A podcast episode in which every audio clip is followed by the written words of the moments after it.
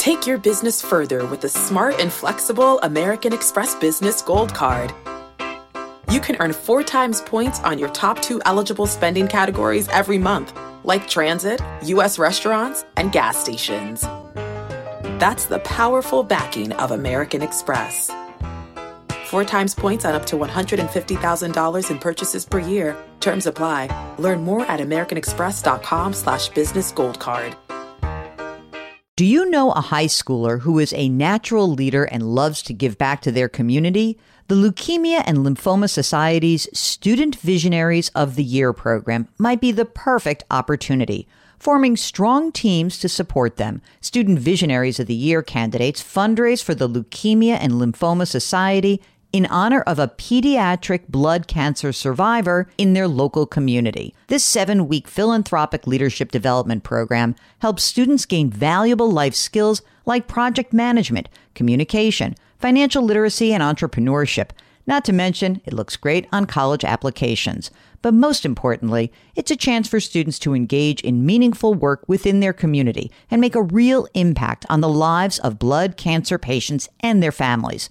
Learn more about Student Visionaries of the Year or nominate a student at lls.org slash students. That's lls.org slash students. Welcome to the Jill on Money podcast. It is Tuesday, August 3rd. I'm smiling broadly. I promised Mark that I would be more upbeat today than yesterday because maybe I was a little, I don't know, tough. I don't mean to be tough. Maybe it was a little bit of the Monday blues. Maybe. I usually like Mondays a lot. Monday's my huge day. You know, it's like a coach. I have to be more Ted Lasso. I am so not Ted Lasso, but I really would like to be more like Ted Lasso. So that's what I'm going to be more Ted. Uh, let's get into your questions. If you've got one about anything financial, send us a note. Ask Jill at jillonmoney.com. Okay, this question is from, oh, good. They're not making me pronounce this name because it's impossible. This is from Anonymous. I'm 45 years old and our house could use some updating. Priority is the kitchen. Cost could be seventy-five to hundred thousand dollars. We have a brokerage account, two hundred thousand dollars. Seventy thousand dollars of the gains are long-term capital gains. Forty-five thousand dollars of cash. Thirty is in the emergency fund. All right, we're going to use the money to remodel the kitchen, or are we going to get a home equity line of credit? Let's find out. Forty-five children in college, one, uh, and they're paying for that out of cash flow. Student loans their own? I guess so. $29,000 at 2.65%. Content with paying slowly until we get sick of it. Car loans, none. HELOC. Um, so they have a home equity line of credit it's already established. There's a $150,000 limit, three and a quarter percent variable. House value, a million bucks. Mortgage, just over half a million. Retirement accounts, 600,000. Brokerage account, 200,000. I prefer not to take loans, but I also prefer not to sell investments. he says, uh, after all, I've become very close friends with them over the last several years. Okay. I prefer using the HELOC over selling the investments if it came down to it. They make about $300,000 a year. They save 80 grand a year, cash flow 30 grand in college costs, and they live in a high cost of living area. What do you think about the home equity line of credit, Mark? I'm mm. inclined to use it. I really am. What do you think? Yeah, I don't want to sell the investments. Let's use the home equity line of credit. It's already established. Let's not go crazy and pay it back fast. And if something weird happens, or if for some reason in that brokerage account you are potentially trying to do a little reallocation or something like that, then yeah, you could whack that down a little bit. But yeah, let's do it. Okay, this is from somebody uh, named, I'm going to say H because this also seems funny. Okay. Hi, Jill and Mark. Thank you so much for what you do. And thanks even more for your positivity and kindness. See, I was positive and kind, not yesterday, though. Okay.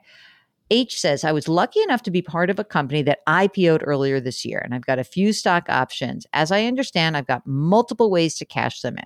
So when you have a stock option, you can exercise them, and that's true, and you can immediately sell them if you immediately sell them, you got short term capital gains. If you exercise your options and you hold them for more than a year, then you'd be subject to long term capital gains. Okay.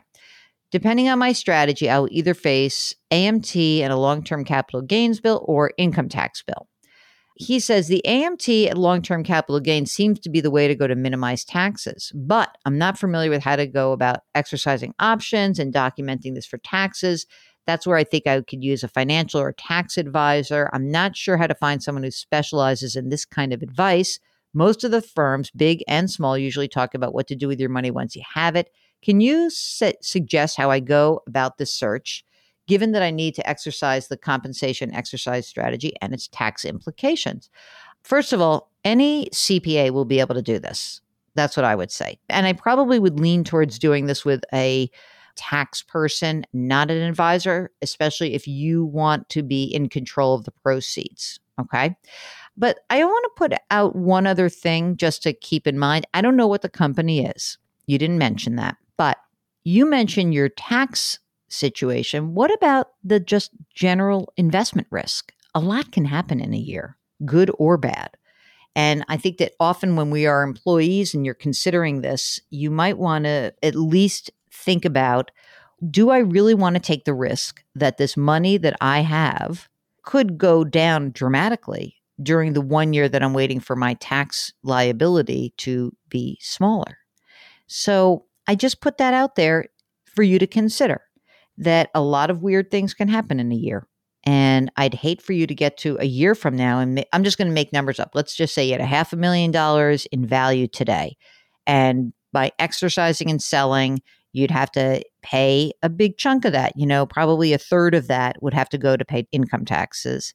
But, you know, you could wait a year and your tax liability might drop down, but so too could the price of the stock. So I would consider that H before I made the decision. But go talk to a CPA. Just ask some friends of yours. They, they'll they'll know the answer. It's very easy to do this. Okay. Here is a question from Yoni, who is doing a cash out refi on an apartment and thinking about using a portion of it to invest in high dividend exchange traded funds. Okay, Yoni says, I've got a 12 month emergency cash reserve. I max out my Roth IRA contributions. I get a 5% match in a traditional 401k. The mortgage would be my only debt. I pay my credit cards off every month. Good. I have taxable investment accounts with Betterment, and they also manage my IRAs. And I'm looking to diversify further with funds that can perhaps generate some income that I can use to supplement my monthly budget. Yoni lists uh, has a, a, link to a list of high dividend ETFs. What do you think about in some of these? Would it fit well with my betterment strategy?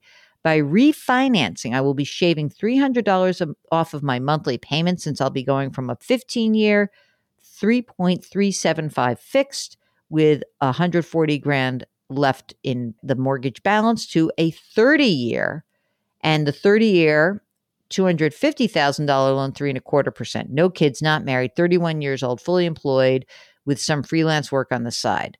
Love the show. Been a daily listener for, yeah, for well over four years. It's funny, we haven't done the show for four years on a daily basis, but we are so happy to have you.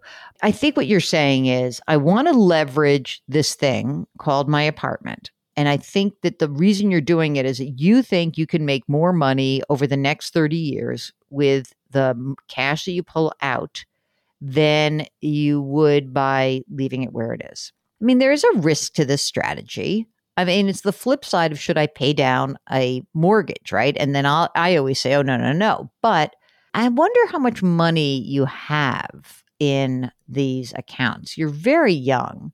I wouldn't necessarily do this. I, I think that um, here's how I would do it. I get what you're saying. I wouldn't go 250. I think that I would do maybe I'd split the difference. I might start my investment account with maybe 50 grand if you're going to do this because remember it's it is certainly a cost of actually doing this loan but you're going to stay in this place for a while I presume. So Yoni, do me a favor. Mark and I are split on this. So send us how much money is in the taxable account and how much money is in the Roth IRA and how much money is in the 401k. Let us know how much also you make in in income so we can make a better judgment for you.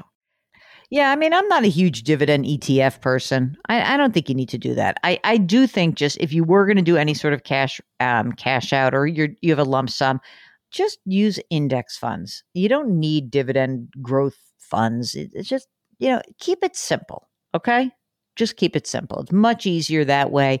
You'll get dividends by buying the broad indices. It, it, I think you're going to be fine, but I wouldn't do that. I might, uh, and then by the way, if you're in Betterment, you're sort of buying into their algorithm. I kind of feel like either you're in or you're not. I wouldn't necessarily go beyond their algorithm. I would do what is indicated. Let's congratulate Victoria because Victoria's been accepted to a master's program, economics and big data. That's kind of cool. The school's abroad.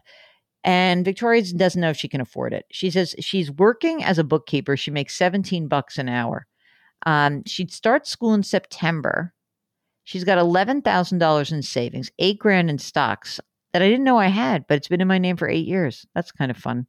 $5,000 in stocks that uh, I invested in a while ago. Okay. I'm looking for a remote position to work during school. Okay. The cost of tuition, oh, it's cheap. It's $6,000 per year for a two year program. Cost of living, $1,200 a month in Europe. Here's the catch can't take out a FAFSA or a Sallie Mae loan because the program's been bumped from one country. I don't want to out you too much. One country to another. Okay. We got $8,600 in student loans from undergrad. Because she can't take out federal loans, she's getting nervous that she's going to need to take out private loans. What are the options? Now, Mark, I feel better about 6000 What do you think? 6000 a year. That seems like okay. Yeah, okay. Here's what I think I would do. Presuming that you do this, your income will drop at least for a little bit. Maybe this year you're not going to be in a high tax bracket. I would sell all the stocks, the ones that you didn't know, uh, that you didn't know about, and the ones you have. So you're going to have to pay some tax on that. But hopefully, again, you'll be in a lower tax bracket. So I would, at the very least, sell these, put it in your cash account, right? And now you're going to have 13, you got about 25 grand in cash. So you'll you'll have some money to pay for the rent. But you know what I would do? I would go to our friends at CommonBond. That's what I would do. I would search, I would go private student loans because what else you got? What's your other option? And I presume that once you come out with this degree, especially with the big data part, uh, that you will be able to get a job making more than 17 bucks an hour. So what I think I would do is I would sell my stocks, put everything in cash right now. I wonder what happens to those student loans. She's going to probably start having to pay those back October 1st.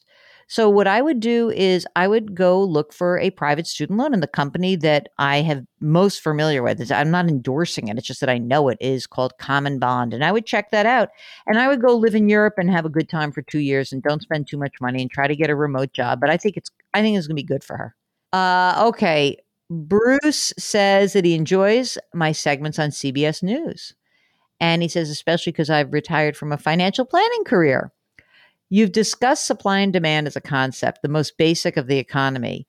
If I'm quoting you correctly, no one could have believed that the recovery in demand would be so sudden and strong. I'm wondering if there had been a crystal ball that enabled us all to see what would happen later in the pandemic cycle.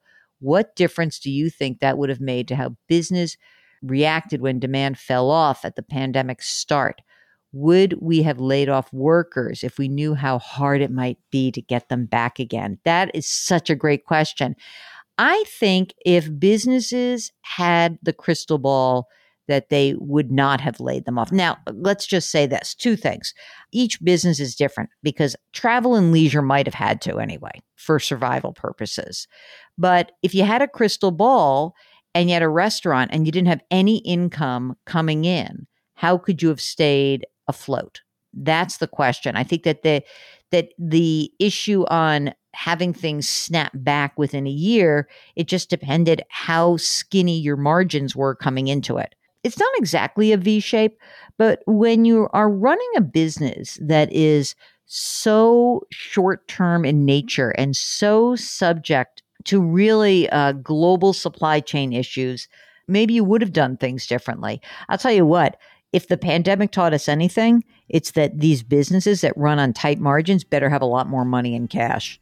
You know, all those restaurants, we heard restaurants after restaurants and small businesses saying they had to close, they did this, but a lot of those those places closed, you know, with 3 months of closures. That means that they had pretty small cash cushions.